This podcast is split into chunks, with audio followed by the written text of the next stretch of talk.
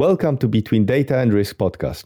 Today we'll be discussing issues faced by teams working remotely from diverse locations and diverse cultures, and how to manage these teams towards developing a coherent product. To give us practical illustration of how this can be achieved, we've invited Aldi Agaj, founder and CEO of AAK Telescience. Stay tuned.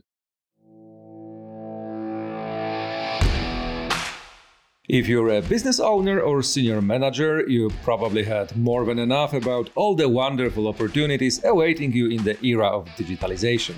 Whether it is big data, cloud, data science, or whatever buzzword is currently trendy. If you would like to hear someone dissecting these claims and showing you what it actually takes to improve business processes, you're in the right place. This is Between Data and Risk, where we discuss real life examples of what works and what doesn't in the world of business operations. Hello, I'm Artur Guja, Cognition Shared Solutions Chief Risk and Strategy Officer, and with me is my co-host, your friendly neighborhood data guy, Dr. Marian Siwiak. Hello, everyone. Welcome to this episode of Between Data and Risk. Today we'll be talking about managing remote teams, and we're excited to have with us as our guest Aldi Agaj, con- uh, founder and CEO of AAK Telescience, and a revolutionary global collaborative environment dedicated to the scientific research community, who agreed to share his experiences with us. Hello. Hi, pleasure to have you guys here. It's a very pleasure to work with you. Yeah, it's a, a pleasure is ours. Uh, I, as a let's say for, former life science uh, scientist, however it sounds, uh, am very very impressed with the platform that Aldi created. Uh, I must say that I felt like a kid in a candy store when he showed me what data he uh, he connected, but it's it's enormous work. It's it's like unbelievably uh, complicated system and uh, to our knowledge, it was something that uh, Aldi started. Um, and there's a question with a group of people, just by yourself. Like, how how, how did you start? How what was like the day one uh, of the team? Like, did you have a couple of people that you had to coordinate with, or it was just your brain work and you were sitting and how and make it work? Uh, well, I don't believe in self-made men. So the creation of AAK is a progress. Um, how it started is my father. Uh, when I graduated from college uh, with law school degree, he said, "like, congratulations, you now you're a lawyer. So what have you done for the community?" So that's is how started uh, the whole. That's a typical Albanian father, you know. To you, once you've done and achieved something, he's there to push you again to do something wrong. But he was right. Uh, actually, through my school, I learned that the scientific community was very unrepresented. And working in the startup industry, particularly in other fields like uh, research and development here at UC Davis, but also in Italy, I have friends who are researchers, a lot of friends who are researchers, and they all complained about the same thing. We are unrepresented, we are unsatisfied, and most important, we don't have information we don't know where the funding is going, why it's going a certain way, and how can we reach that funding. So, you know, when you hear they say researchers don't have money, it's a true statement. They don't because nobody ever cared to create a platform dedicated to them where they actually can have that information. They have to go through the professors, those ancient gatekeepers who tell them where the funding is, where the funding for NHS. You have to have publication, you have to have citations. And they created this fictitious way where they have to cite a professor who is important or is known in order to have certain points and to achieve funding. So, uh, about citations, I think it was uh, last couple of days I learned that I think Elsevier uh, retracted 500 publications uh, because they were bought in, in Russia and in China and based on falsified data. Uh, like the currently it was uh, i think that they coined the term press mill. Uh, so there is a group of people who writes uh, scientific papers and you can buy some for uh, starting from 150 bucks up to 5000 depending on where you want to you know the, the quality of uh, of the lie behind the, the results and yeah, and there are hundreds of papers uh, being pushed and now investigated. Not only that, but it's something very common. If you talk to a couple of scientists and researchers, first of all, I want to make sure that scientists have the maximum respect in the world. They work very, very hard. But like any other person or any other profession in the world, they have learned to live and to deal with what they have. And that that they have is one of the areas of the they have to make through with what they get available. So if they have to be appealing to the professor, 90% of the work is not done by PI or the uh, professor investigator. It's done by their assistants or by the researchers or the visiting researchers or the people who are not tenure. Mm-hmm. So postdocs, postdocs, and so on. So 90% of the work is done from them. But do you ever see one paper without a citation of a professor? mm, my paper on on uh, COVID models. We didn't have any professor.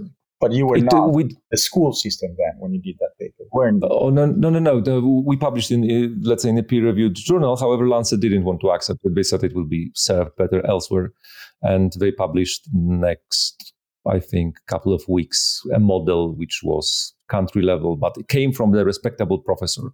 The paper was later destroyed and, and turned to shreds by other researchers because the model was so inaccurate and, and based on so. But the, the race started. No, but let's uh, let, let's get to, to to to let's say we know why you started AAK. Okay. So so so now uh, you have this idea. Okay, we, we see the problem. Let's let's let, let's try to find a solution.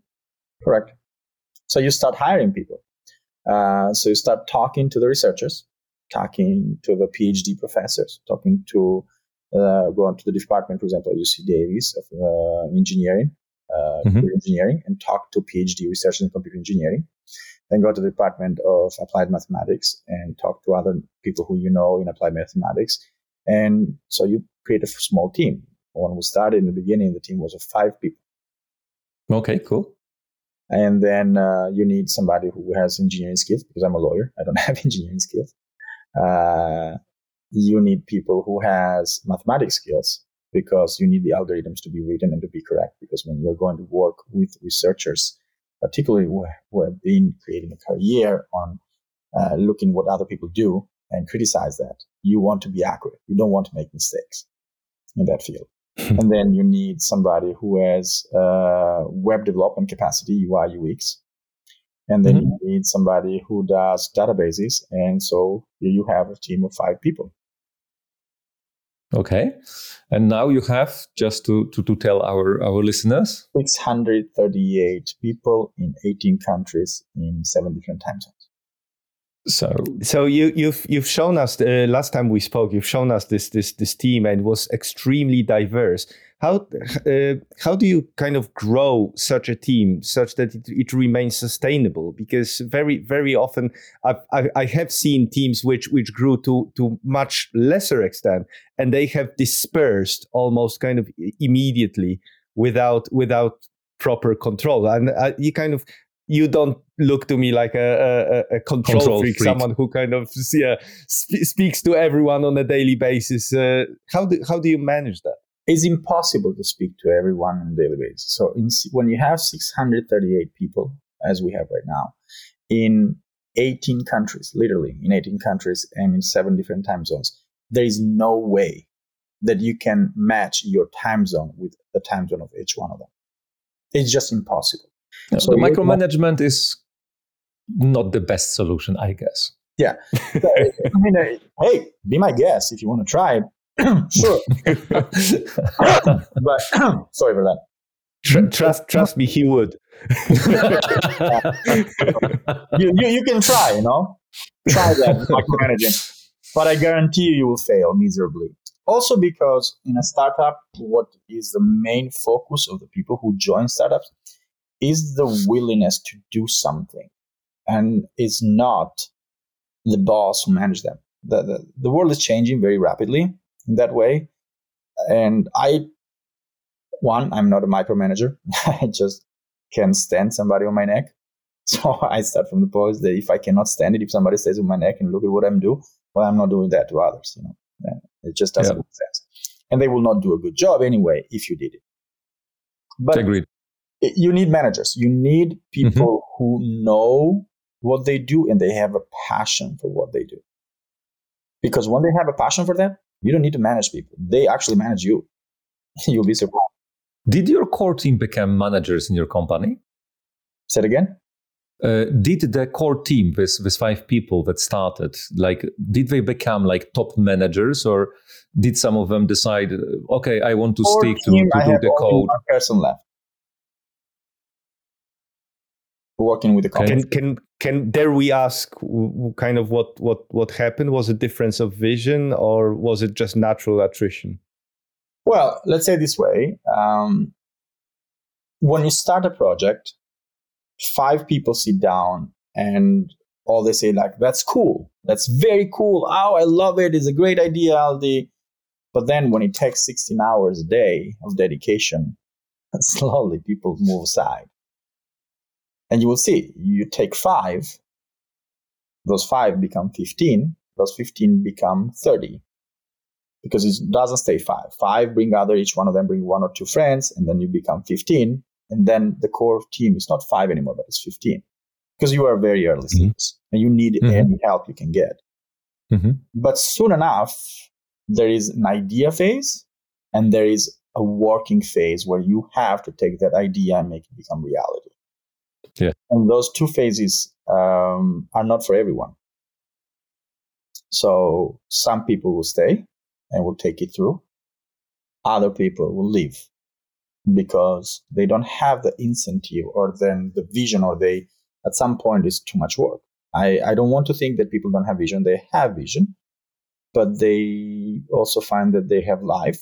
Some people, for example, uh, strange people. No, no, no, not friendship. They're very people.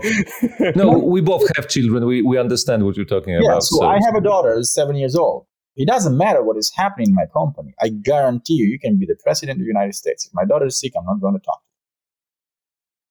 so we're, we're happy that she's healthy today. Yes, she's at school right now. And I'm going to take her after our meeting to the beach. But uh, the point is this, and she organized all everything, so she's going to have fun with that. But people have families, have a life, things happen, you know. So slowly, those who have the commitment to see through a project will stay. Others, that's why you have rotations. And then uh, to the core team, I have only one left. Mm-hmm. He's a father with three kids. I have only one, and I'm complaining. He has three kids. I have three kids myself, including twins, so we can ma- ma- make a complaining round or two. Uh, but I'm not sure if it would be of great interest to, to, to the listeners. Uh, I, but they may be interested in how did you manage? Because, like you said, you needed different skill sets. Okay, correct. And uh, now some people with this core skill sets left. Like, how did you manage that? You know, the skills were in the company still so you, you have people who brought, I don't know, with mathematics. I, am not sure if the guy who is left. Engineer? No, he's never left. So, he's still there. Roberto Nuba. So mathematician, mathematician is here. Uh, damn it. Okay, let's take the database guy. Uh, so you, you have this database specialist who laid the laid the groundwork. Then he left someone in his place, but you know it succeeded. Like uh, when we spoke earlier, you said like there is you cannot transfer knowledge. You can you can share it. Uh, but how, yeah. how do you ensure that what is shared is sufficient to pick up the project and and, and run? You know, and that's the beauty of it. It is not my initial idea anymore. It's the idea of everyone else who has collaborated. See, I, I don't have the presumption that I knew it all. I mean, like they are going to. No, no, but, but, they, but, like but you had the database guy who, who who had this vision for let's say data architecture or, or database let's say structure so he idea. had this vision okay. that was my idea it, it was your idea correct uh, what what I think uh, Marian is trying to, to to to ask, if I may kind of paraphrase it a bit, is how do you ensure continuity? Because obviously there was some some uh, groundwork laid laid down at some point, and uh, if if people leave, I mean, we've we've encountered this in in our own company. People leave, uh, a certain kind of knowledge leaves with them, uh, and uh, so that's that's one problem. The other problem is that you have. Uh, un- unless you're very lucky and you can have a transition period, be- an overlap between between the new people coming in and old people leave, uh, there there will be a period where you have to kind of manage it, juggle it around a bit, maybe take on the the, the role temporarily yourself. How how do you manage those transitions? Well, if you talk to my team, they will tell you there is always a plan B in Aldi's mind. That's my job. I mm-hmm. have, as a CEO, to always have a plan B. So, just to answer the question about the data guy, I had the idea of how to build the platform, mm-hmm. but then the technicality, for example, we started with using R and then we went mm-hmm. Python, and then we went to fast APIs and the REST APIs, and we used Kubernetes and so on. So the evolving idea, I can have the general idea. Hey, we need these platforms, we need these databases, it needs to be connected. However, as a CEO, you have to do a job that since the day one is very important to understand. That you cannot rely on one person. You can have, you must have a three of each. So if one leaves, you must have two and make sure to get a third one substituting the one who leaves immediately. because if you rely only on the three, you're done. That just doesn't happen. So it's it it almost kind of uh, says that you've you've started building resilience into your project from day one. It's uh, correct. It, it's it's something that uh, you know we we always advocate uh, about about having having uh, backup plans, having resilience, and having processes documented such that you can you've got that uh, no knowledge transfer or knowledge sharing, however you want to you you want to put it. Uh, and it's, I think it's especially especially important if you've got this global team because they they you cannot just take take those two people sit them in a room and and and discuss. You have to actually communicate it through other media. Absolutely. No we have processes in place. Uh, for example every project before starting any part of the project there is a deep analysis. That deep analysis has to be created in project management documentation. That project management documentation has to be shared for criticism from the team members. Mm-hmm you have to take in consideration, for example, things that you don't think, the technology, the application, um, the durability, the resources that we have, and so on. So there is a process for every single aspect of that. And then you start producing it. I mean, it took mm-hmm. two years for a reason to have a product because and I know somebody will say like that's nothing, you know, I get it, but uh, it wasn't. it wasn't uh, done overnight, you know. It, it takes a lot. So a lot of nights where we were discussing about simple concept like, hey, which one is the best way to connect uh, uh, the databases? Mm-hmm. And uh, which DevOps knows certain type of technology, another DevOps that comes less later knows another type of technology. So you have to have a very clear project management part documentation where every single aspect of the project has to be accurate and known what is going to connect with another piece. And guess what? And that has to be able to change, has to be dynamic. So you do all that work where you're doing everything perfect to know all the parts that can connect. And then you tried, it doesn't work. So you have to have also taken consideration that something will break down and you have to be adaptable and changing and pivot. Now you have six, over 600 people uh, you mentioned that you are one of the very few technological partners to example uh, to, to to for example European Union. So it's like a gigantic machine having their own, I would say, needs. Like, how do you ensure that your team remains flexible enough to meet the requirements uh, because I guess it will it works both ways. You tell them how to like they never managed to connect researchers in a way that you did uh, with the information about funding companies, projects, what uh, all of this wonderful stuff that you have there. But I guess they they will want you to include some of the stuff that they need for their bureaucracy being you know a European, I'm pretty sure there will be requirements. So I guess you will have to ensure some some some flexibility to adjust to to to to to, to their needs. Like how do you ensure flexibility of such a grown up team? Like you know. Well, it, it is more complex than it, than it looks. For example, when it comes to clients important like European Union, one, you don't dictate the necessities or the technical part. You adapt to the request. Mm-hmm. Okay, so mm, that's, that's, what I expect. That's, that's, that's why you need to be flexible, not them. Correct. No, no, no. They're not going to be flexible. if that's what you think that they're going to be flexible to a startup, I, I, can have a smile with you, but you don't understand at that point. no, they, they are not going to be flexible you. You actually are the one who's flexible.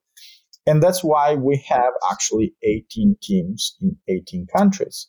The team in European Union has to be chosen between people who are competent dealing with institutions like European Union mm. uh, Commission. The team has to be competent in GDPR uh, because, as you know, they go very heavy on the violations, and uh, the team has to be able to provide the services according to their requirements. So you have a team in mm-hmm. European Union, in Brussels, who deals with them on a daily basis. And sometimes very frustrated, uh, actually, but it's a very important client. And then also uh, the position to be able to sit on that chair and to discuss about technology with European Union leaders, I think was worth it. Yeah, I, I, believe so. For sure, for, for European researchers, as I said during my times, I would I, I, would give my arm to get access to the information that the, that your platform provides. So, uh, Artur, I'm I'm I, I feel like I'm I'm hijacking the whole the whole session. No, I, I know that you're you're you're fascinated. I saw your your light eyes light up when you when you saw the platform. So I, am I'm, I'm giving you as as much leeway as possible. Uh, but I, you know, Aldi, I, I, wanted to ask you about uh, the the kind of unity of vision because you you've got such diverse teams, and as as you kind of just said, they're very specialized in what they do, right. but yet they have to they have to strive towards a common goal. I know it's your job as a CEO to provide them with that vision, but then you you have to have an approach. Uh, can you share with us how how you actually make sure that they they they they have this this vision and they actually subscribe to it. Uh, Artur, would you be surprised if I tell you that they actually guide me and I don't guide them? Actually, it's my team teaches me the right way. Um, so I had a vision. I had I made a decision. I created the initial part, but I have absolute respect for every single member of my team. So I've never, I'm never going to tell one. I mean, you you can see them on LinkedIn, you can see them online, you can contact them personally. Um, I will never tell any one of them ever that they don't know what they're talking about or that I want it in a certain way. Uh, the way we maintain the continuity of the vision is mm-hmm. we have meetings. We sit down and we discuss parts and I guarantee you that from the initial vision that I had, this company has gone far away from what I had as an initial vision. and that's, I, I consider it a success. I consider it a success because, like I said, I cannot transmit the vision. I can only share mine. But by them sharing theirs, I learned that there are ways to do things better than I thought. So they taught me, and I was glad to have worked with such experts people. And you will see don't don't think of experts like people with 20 or 30 years of experience. I guarantee you the hardest work in any startup is done by junior developers. They are the core. Uh, kind of if I if I wanted to be a bit a, a bit snarky, I, I could say because that's that's because they have the the the the, the most to prove. But uh, you know having been a, a, junior developer myself at, at some point i can i can also say it's probably because they have the freshest ideas. Because the they one, the most reasonable thing. I agree with the second yeah the, first one. They don't have to prove anything. I have had people with two years of experience 18 years old doing machine learning and coding. And i had phd professors with uh, phds in computer engineering who couldn't keep up. It, it it's very you know it's it's it's very often also because they they don't know that certain things cannot be done. And uh, you know I, I always love the saying that a person who says that something cannot be done shouldn't stand in the way of the person doing it uh, so it's it's because because they haven't they very often haven't been kind of told that something is impossible they just go on and do it and only later find out surprisingly that it was thought of as not possible and they just you know went and did it. oh, yeah. how, how could they? People thought that dark data, unstructured data, cannot be analyzed. You were a developer yourself. For how how often have you heard this? Oh, data is a mess. Yeah. If it's not properly structured, if it's not eh, if it's not in a proper pipeline, if it doesn't have the algorithm and you have to train it, and then all the results also are opinable and you have the margin of error. So bottom line, you cannot have unstructured data being analyzed. And so having a protocol to structure unstructured data, analyze them unsupervised. Everybody is like, oh no, that's impossible. You need CPU, you need so much power. No, it, I mean, they did it. I showed it to you. Yeah, we, we, we've we've seen that the, the, the kind of uh, amount of, of, of, unstructured data that, that your your platform can actually uh, suck in and, and, and make structured. So th- this is this is uh, I think uh, you know Marian is probably a better expert here, but to, to, to, to my mind, this, this would be a, a, collaborative effort from, from several different disciplines. So again, I think it speaks volumes about the, the collaboration and, and, and cooperation of, if, if there's any difference, of, of, of well, experts from several different fields. There is. Collaboration and cooperation are two different things. They can collaborate, but not cooperate sometimes. Uh, engineers are very good in distinguishing that. Sometimes engineers are very good on collaborating. You ask them, you give them a task, they will do it. Cooperating, working together, it becomes a little bit more challenging.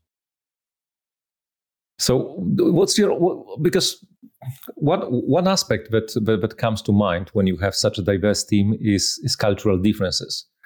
Uh, like, did you did you did you see it as a problem? And uh, I'm I'm not trying to hit here on on political correctness, uh, but like you know, I coming from Eastern Europe, working with Western countries, uh, let's say I've been a source of um, cultural shocks a couple of times myself. Things that I've seen as a acceptable way of communicating was recept- received as a bit offensive, maybe sometimes. Yeah, ask me, ask uh, but question. Oh, yeah. The question is how do you how do you deal with uh, was it a problem for, for your teams that some people got offended easily by others who had different communication mode and how did you solve it? That's the question. Do you, I have a way to explain that? Do you want to ask a question to me? Let's say that you are one of the junior engineers that I'm hiring and you ask me a question, what's the culture of the company? Ask me that question, please. Uh, what is the What's culture, the culture of, of the company? My answer is always, which one would you like me to talk to you about? What do you mean? Exactly. I mean that there are 18 countries, each one of them with a different culture. Which one do you know that works unilaterally and universally? I don't know so any. It, do, do, you, do, you, do you mean that uh, your, your, your company basically uh, has no unified culture. My company has policies, doesn't have a culture because my company okay. is composed by people from India, which they have 238 different languages, from people from Iran, where every time you ask them, they consider themselves Persian, but it's both of us know the Persian Empire extended far beyond actual Iran. Uh, but for political reason, they, they will tell you I'm Persian. Uh, I have people from Palestine working shoulder by shoulder with Israelis in the same team. I have people from Egypt working with Saudi Arabia. And if you know, uh, you know that it's difficult for them to do that. I have people from Italy working with French and Germans Spanish, with differences of opinion about which one has better cuisine. So essentially, what I'm trying to say is like there, there is no one culture. There is a policy in the company, and that policy says that every culture has the right to be respected. So once you start in a company with that idea that your opinion, what is offensive for you, you can't just simply go and get offended, but you might ask then that becomes a little bit easier to work with others. But if you are stuck in your culture and you are your ways, the culture is the right, like many California bros think that because they were beer ponging at the college level now. That's the culture of the startup industry. But that has changed very rapidly, particularly when you are going to outsource globally. I mean, our our company, uh, Cognition Shared Solutions, is uh, is also fairly global. We've we're we're currently we've got uh, people in in Canada, in UK, uh, in Slovenia, in uh, several Indonesia. other European countries, Indonesia. that, that uh, pretty much all our developers are there. So, but we still kind of consider that we've got certain apart from written policy, certain culture, certain uh, kind of way that we work together, it's it's less. Uh, it's ob- obviously very respectful to to to to to to, to everyone, but there, there there is still a, a, certain kind of common denominator, and I, I wouldn't want to to kind of say it's the least common denominator. It's it's uh, something that we've worked out together. That you know we we've become a, a certain community. Uh, Okay. Do you, what basis do you took in consideration for that community? Sorry? What basis of culture did you took in consideration to decide that community?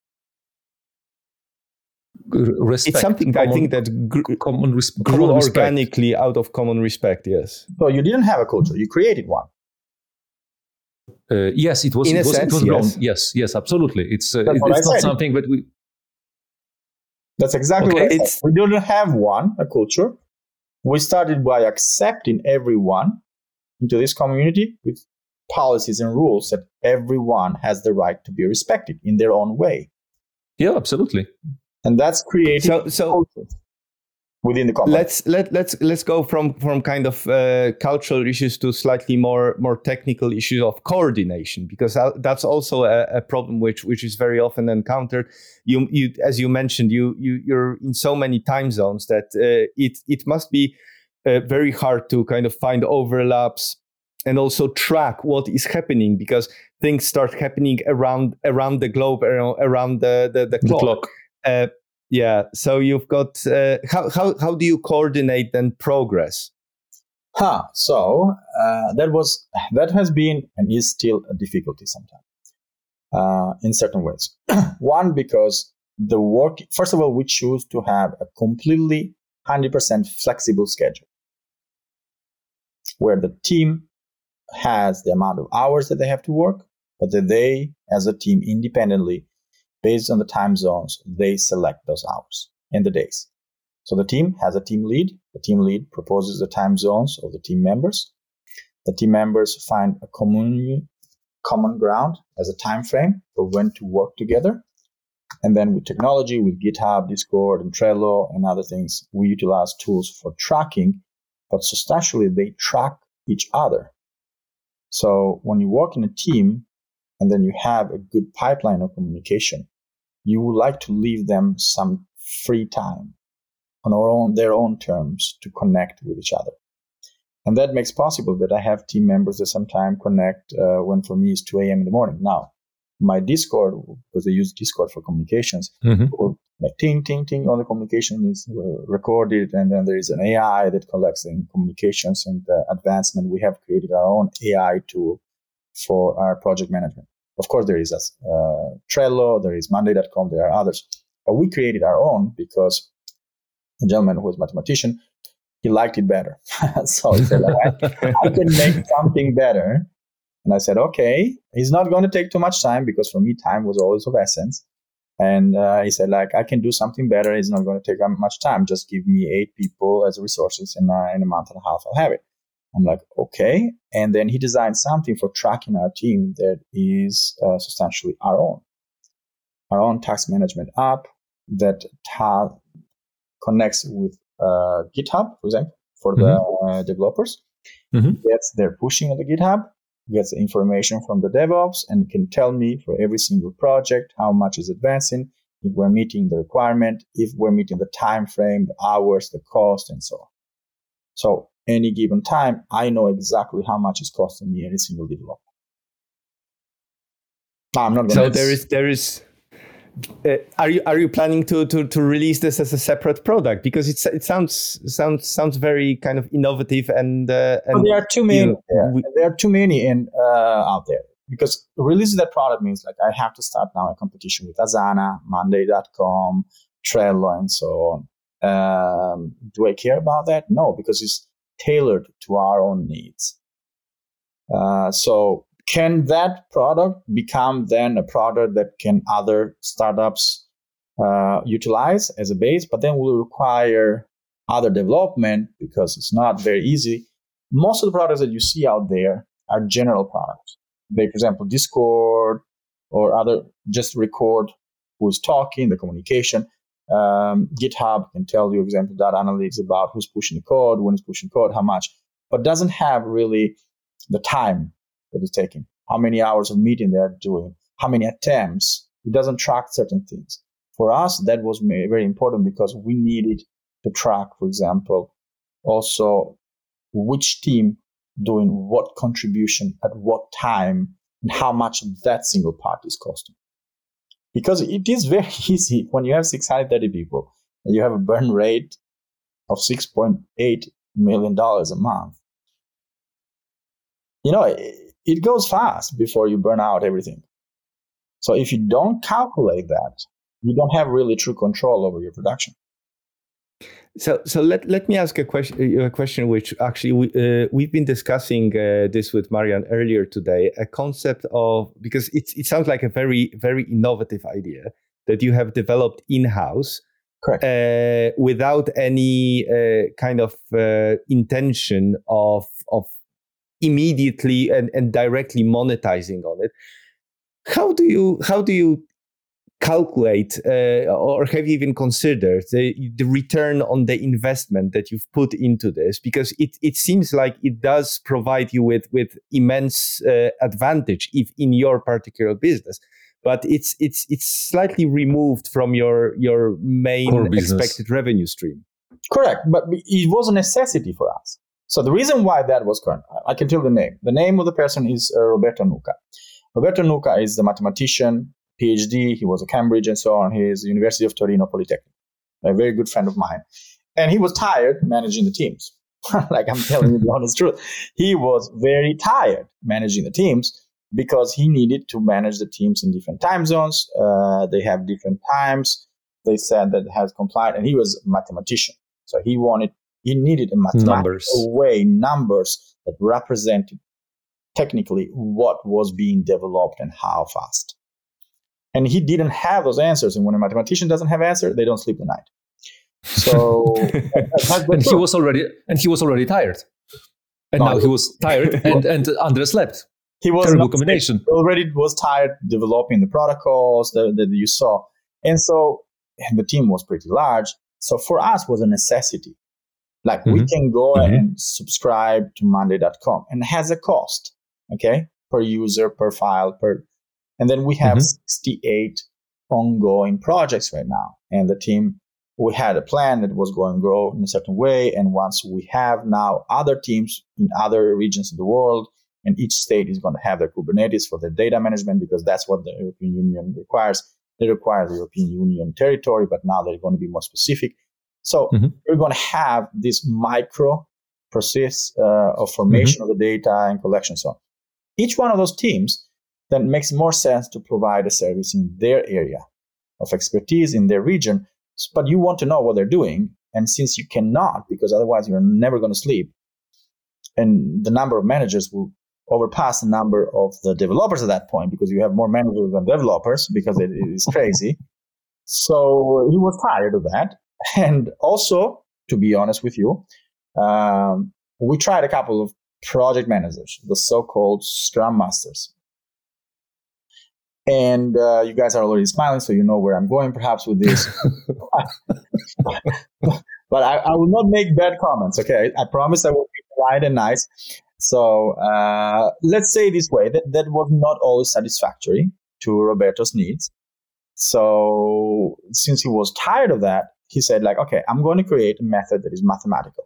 I'm going to create an algorithm that collects the information, the data, I'm going to create a pipeline, a method on how the tasks are given in Discord and how they complete the task, how they write, for example, the spreadsheet which are in Excel, and this program can read them, and how they push the code in uh, GitHub And when that's what they have to be calculated. And then how many hours was the estimate that we gave them per hour? So in the end, I have a spreadsheet where it tells me who you are, what region you are working, how many hours you work a week, when do you start, when do you leave, how much code you have pushed, if that code is above average, under average, is the medium, and how much you're costing me because there is also your hourly rate.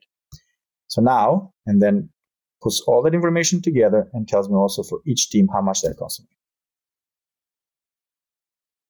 So, so so you have you have the uh, you you've essentially you had the cost of putting in those the, that team of developers to to to work on that product Correct. but now you're you're you're reaping on a on a daily basis the the the, the benefit of having that i i've heard about much much smoother i've heard about yeah. a situation where there was twice the project managers than developers somewhere Yes. Uh, so not not having so not having so not having that is probably saving six developers for month and a half. When you have six hundred uh, people, I guess five hundred is developers. 600 each team, each team of 10 people has a project manager scrum master? So so it's 10 so it's 10% not 200% so i guess i guess i would i would invest in in in that. I have a because yeah, you, you, touched on on scrum masters and we we we spoke about agile some time ago. Uh, there is one thing which uh, which we let's say would like to pick your experience or learn about your experience. So called self organizing teams. Uh, what is your, let's say, experience? Did you try that? Did it work? Does it work? Like, what does it mean to you if you are, you know? It doesn't uh, always work. Each team is different. So if people will tell mm-hmm. me that self organizing works always, that's not true.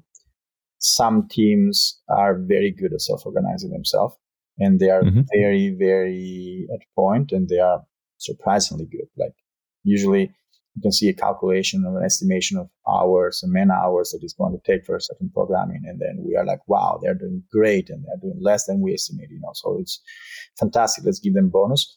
Sometime there are particular teams who you, for whatever reason, the alchemy is not working between them.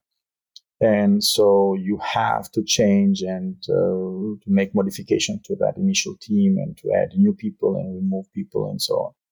And it's part of the process. It's really part of the process. What, what hurts the most is when you find that team that works well, then you really don't want to lose them. So you as a CEO will pay anything it takes because it takes five good ones, you know, to do, do a great job. but if in the early stages you show me that you are not stable and reliable, don't have a problem to move it around. So okay, so uh, it's uh, it, I, I, guess because we we we have uh, certain certain dis- disagreements uh, be, be, you know within our company about self organizing, and I know that it's it, it's not for everyone. But have you have you actually uh, found a way to mature teams so that they become self organizing? Yes, yeah, that's that's a that's that's your job as a CEO. That's ninety percent. So how how do you how do you do that? well, um, I start with the selection and the sharing of the goals. I the, the, selection of the people in the team is a very key process. It, it it it doesn't come as a natural process. The correct people have to be selected. They how do you how, how do you decide? Is it just your personal experience that you're able to select them, or do you have some no, no, algorithmic way? No, no, we have psychologists to, to... for that. I have a psychologist for that. Let me grab my, wow. my jaw from the from the floor, okay, and I will be able to speak again.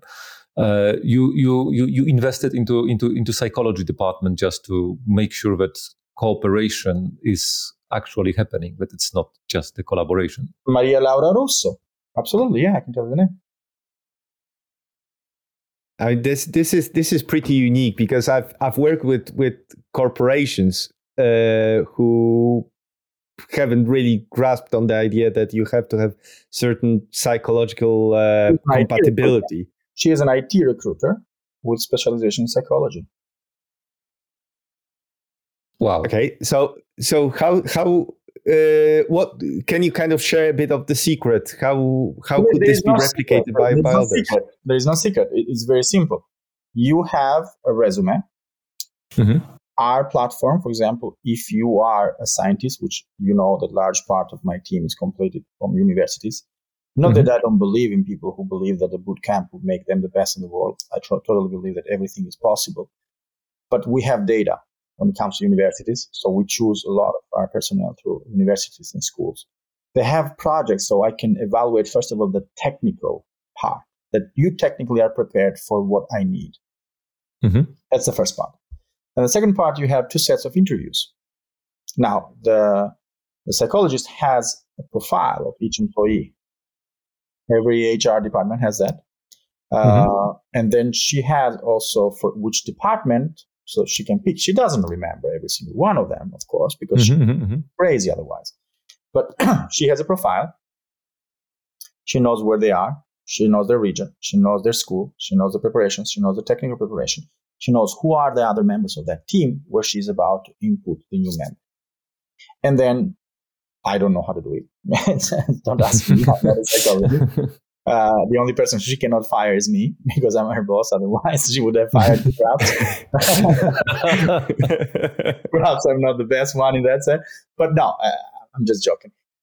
She has a lot of input about how one person is going to work with other, and it's also about the attitude of the people. Mostly, it's not about what you know as much as what you are willing to learn and how adaptive you are. Mm. It's a very key solution. There are brilliant people. There are brilliant people out there where it's absolutely fucking impossible, sorry the term, to work together. We'll beep it out. They are brilliant. They are very good, but you cannot work together. I'm one of them. I can piss off three people on four in a meeting, like easily. oh, come on! I can, I can, I can piss off, you know, three out of two. It's like. see, when you're the boss, that doesn't matter because you're the boss. She cannot fire you, okay? but for everyone else, that's important because how are you going? Like, I'm going to use an example. I had like sure. I'm not going to say the the people who are in Alter Learning, the other company that today. We had mm-hmm. a conflict the other day, and we had a meeting for conflict resolution between 2D artists and 3D artists, both two team managers between 2D art and 3D art, so the concept art and the 3D art, mm-hmm. we're disagreeing. Mm-hmm. On competencies, we're disagreeing. On the form, we're disagreeing. So my CEO is her job, uh, Maya, mm-hmm. to resolve it. So she, I asked her, like, do you want me in that meeting? Guess what she answered? No, please don't. I'm guessing she said no. Yes, correct. So she didn't want me. And did I go on that meeting? No. Yes, you did. No, I didn't. I did not. Because if I went in that meeting, my capacity is not that. Mm-hmm. I can't find solutions for that. There is better people than me for certain tasks. So this is our opinion in our company. This is our policy. There are people who are absolutely good in what they do. Well, then let's hire them to do the job. Not thinking that because you are the CEO, you have to be like Prezzemolo, we say in Italy, everywhere, you know, just a parsley. You know, you put it everywhere. No, mm-hmm. can actually be detrimental to the company. So by choosing the right people for the right position and for the right task, it makes it easier life. Because we, we want our audience uh, maybe to, to learn because you know you have this working machine which is composed of multiple moving parts. Like, how do you choose these people uh, that will replace you, like top managers of your company? Like again is it a gut feeling or, or, or do you have some more structured method or like you know uh, I know, it, it, no gut feelings allowed in a company like this size at this point. But there, there are always an aspect to consider. So my top my second in command is a woman. Is a mother. Mm-hmm. uh, her name is maya burj. My other side uh, is carlos Comener. he's a man He's a PhD from UC Davis in computer engineering. He was senior researcher at Bristol University in the United Kingdom, and now is advising for European Union and so on. They mm-hmm. are the two ones. So if I get sick or I get crazy, hopefully they're not going to waste the company and the time that they put into it, and they're going to manage it. But How do you choose them? Mm-hmm. Mm, there is no secret. It depends if they are committed to this project enough. They earned it. It's not a process okay. where you just select one and say like, "Oh, you have the qualifications," uh, and then my feeling says like, "Oh, you smile at me, so I'm feeling competent about that." No, it's somebody you have to grow into that position within the company. That's the best way because you see during that period the dedication that they have to that company. They have committed time. So I guess, and and there's a lot of trust. To, you know, as you, as you said, you, you you trust your team to to deliver the the, the right outcomes. You don't have to be everywhere, uh, and they yeah. have to trust you to to to let them do their job, basically. Yes, no, they trust me and trust the project. They did their homework. Uh, every single person that I hired, for example, they you'll be surprised. I took away hours of sleep from my own schedule to meet for every single engineer of my team. They have at least 30 minutes of meeting with me. Times so, 600. Okay. that's uh, that's a pretty pretty pretty big investment. Uh, let let oh, me ask you a kind of uh, yeah. You made a mistake there. 600 are the ones that are currently right now. Mm-hmm. That doesn't but mean that turnover views and turnover yes. are only absolutely no no it's it was yeah. yes under under way more than heavy heavy underestimation. Apologies. Yeah. Uh, let, let ask you a question which on the, on the face of it may may sound a bit shallow but uh, you know uh, do you have a, a, a, mission and a vision for your company like a statement why everybody ask that? Yes, I do. Uh, and I do have a mission. I do have a vision. I don't know if I have a right statement, but we can make up one together right now if you want me to. I do have a vision, though. I can share the vision. The vision of the company yeah. is that what we would like is to lift the global scientific research to higher possibilities that they have now. That's the vision of it. Have the opportunity to have a global scientific research collaborating without any friction and interference from everywhere in the world, including China and Russia in this moment. I know I'm going to be controversial on that, and many people will freak out about my statement. But remember, we promised you uncensored. Uh, I, I will beep up this single word, but but but the the contents. Remember, stays. after World War II, the core group of the space program, NASA, we're German. We're German okay? researchers. Researchers don't make wars. Politicians make work. So I'm absolutely okay if you want to take it upon them. But let the researchers do their job yeah. and work together the, the, the reason that you know you, you, you kind of you, you, you asked why why everyone keeps asking about vision and, and, and mission my particular motivation behind this is because we we had some uh, some other people we had uh, jamie j who uh, actually spoke to us at length about the, the vision and mission of his company uh, uh, bottleneck uh, bot, mm, distant, remind me. bottleneck, bottleneck distant assistance uh, and uh, his kind of concept behind why he, for example, every time they have a meeting, they they they actually restate the reiterate the, the vision and mission. I know that everyone uh, kind of pro- probably every every founder, every CEO has some kind of idea of of mission and vision in their head. Sometimes they state it in a very kind of uh, nice proud and way, slick way. Yeah. yeah. proud way. But uh, and everybody thought maybe that might be a marketing choice, right? Just kidding. Just kidding. Exactly.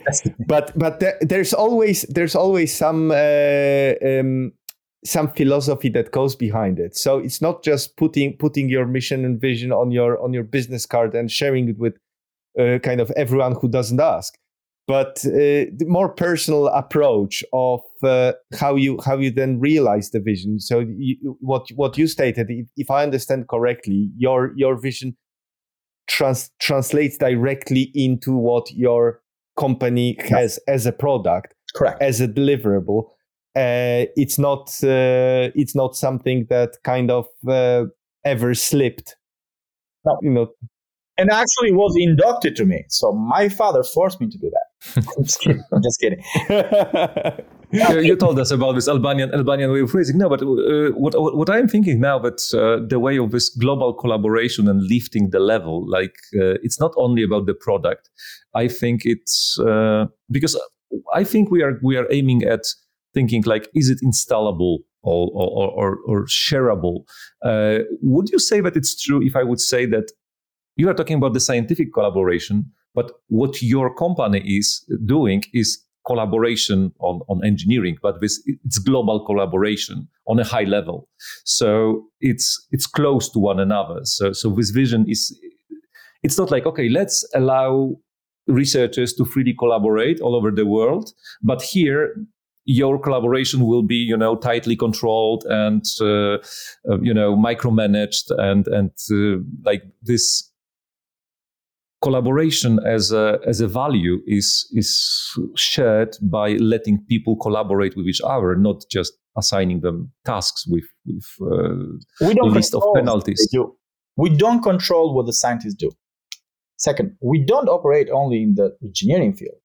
I have pharmaceutical industry. No, no, I'm talking about mm-hmm. your team, your team, uh, the data, the, the, the software engineering that your company actually does. So the software development that you do. So that this this idea of collaboration that you want to give to researchers you also give to your engineers oh, software engineers. Yes yes. That is what i'm trying to say. You know absolutely yes but this is how I was born.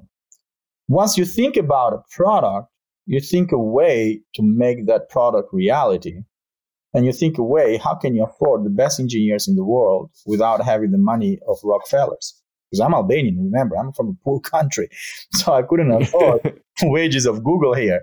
So I had to find solutions. So I went and picked the best for what I needed everywhere in the world. I used my vision and made it reality for myself first, so I can create a product that everyone else can make their own dream a reality. No, I, I think, think, it's a I great this, summary. This is a yeah p- very powerful message. Uh, i think this is this is all we have time for today. If people want to find out more about uh, aak telescience or about you where where can they, they they find you? Where where can they find uh, more info about your product? So you can google us. You can contact me directly on aak telescience. Somebody of my team will be a hand and schedule your meeting with us. If you want to see our product we're very happy to show you if you are a researcher just create a profile We'll be very happy to show you. It's free for researchers. And if you are an investor, well, come on, man, you can pay the salary because you have money enough. And then the information we are giving to you is worth it. I guarantee you that much. Otherwise, you're not going to pay. You're not going to stay as a com- as a client.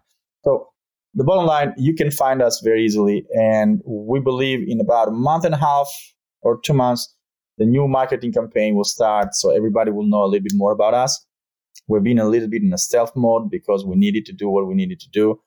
And that was part of the deal. We didn't want to share too much information before having a product. There is this mm-hmm. idea that in California in particular, people talk about a company as accomplished product when they are still in uh, pitch deck phase. You know, they already have marketing campaigns fully completed in uh, YouTube, social media. You know, a product that is about three to five years away. Uh, like I said, I'm our, our first guest was uh, Yu Chen Chan, who is an investor. He comes from European Nordic countries. Now he's living in the US, and he says there is a huge difference when he's talking, uh, you know, about his investments to potential uh, startups. When they are coming from Europe, you have like, you know, two, two, two, he said, two brilliant researchers with 20 years of experience. They say, you know, maybe we will be able to do it. And when he's speaking to Americans, like, yeah, it's almost done, mate. And it's uh, yeah. yeah. I'm a Albanian, so if I told my father I have a company and they, he doesn't see a product, he would come like, come on, just go ahead. so it wouldn't work that way, you know. It's like if you, you know, the countries where we come from, and I come from Eastern European countries, they will not believe you if they don't see the product so that is a little bit me there where you see like the decision to not do much of marketing campaign was my decision because until i was certain to show you the product then i was like okay now does that product is completely perfect it is not going to crash? I mean come on everything can break down something but we have it. It works and we can fix it. We know where to put the hands to fix it. Uh, and i will not show a product until i have that product. Now even Mercedes Benz breaks down sometimes, but they have mechanics, they have parts, they can fix it. You know, um, even Google crashes sometimes. They have stuff they can fix it. this is the time for us to show it now that it exists and we can Even Volkswagen sometimes passes the environmental tests. Hey, you don't know what others do to not pa- to pass those environmental tests. It's a lot No, of I don't. politics. yeah. So oh, judging other people, it can be a little bit more difficult. I, Oh, and I had We're, we're, I'm, we're very I'm not judging anyone. I had a Before- Volkswagen before Golf Mario- 89 saved my life. You know, I had an accident because I didn't know how to drive, and it was a very good car. Trust me on that. Uh, before Artur Marian is- gets us Artur- into Artur- any Artur- legal trouble. No, Artur is driving Volkswagen, and we respect this money, Yeah, uh, this company I'm very, very, much. I'm very happy with it. Uh, I, I, it's it's the best car ever. Uh, Artur- so uh, an Audi, to be honest with you. I, I, I'm a Volvo guy, but I don't know. We should get, probably get some money from from from the producers for product placement. okay. They have good cars. They all have a reason to exist. Uh, you know, even even more, uh, I, I would like to thank you for for sharing uh, the the information about your product with us and actually showing showing us the product when when when you did. You you did give us a, a great presentation of it, so we we It exists. sincerely. Uh, we recommend that to, to everyone who's interested in, in collaboration, scientific collaboration across the world to, to check it out. Absolutely. Uh, thank you very thank you very much for your time, and uh, let's hope it was of use to someone. Thank you for listening. If you're interested in more interviews related to managing remote teams, please check out the Remote Show podcast, covering tips, applications, tools, management concepts, and much more. Another great podcast would be Leading the Future of Work, where Jacob Morgan leads in depth conversation with the world's top business leaders, best selling authors, and thinkers about, the, as the name suggests, the future of work. As usual, all links to the references will be available in the notes to this episode. Also, don't miss the next one, where we'll be talking about digital innovation and ways of implementing it as a form of innovation labs. With an author of the best selling books Innovation Lab Excellence and Cashless, Richard Turrin. Subscribe on your favorite podcast platform or visit pda.show to find out more about future episodes and guests. You can also check out cognition.llc for more information on Cognition Shared Solutions, our services, and other events hosted by us. For now, it's thank you from myself, Artur Guja, and my co host, your friendly neighborhood data guy, Dr. Marian Siwiak. Thank you and goodbye.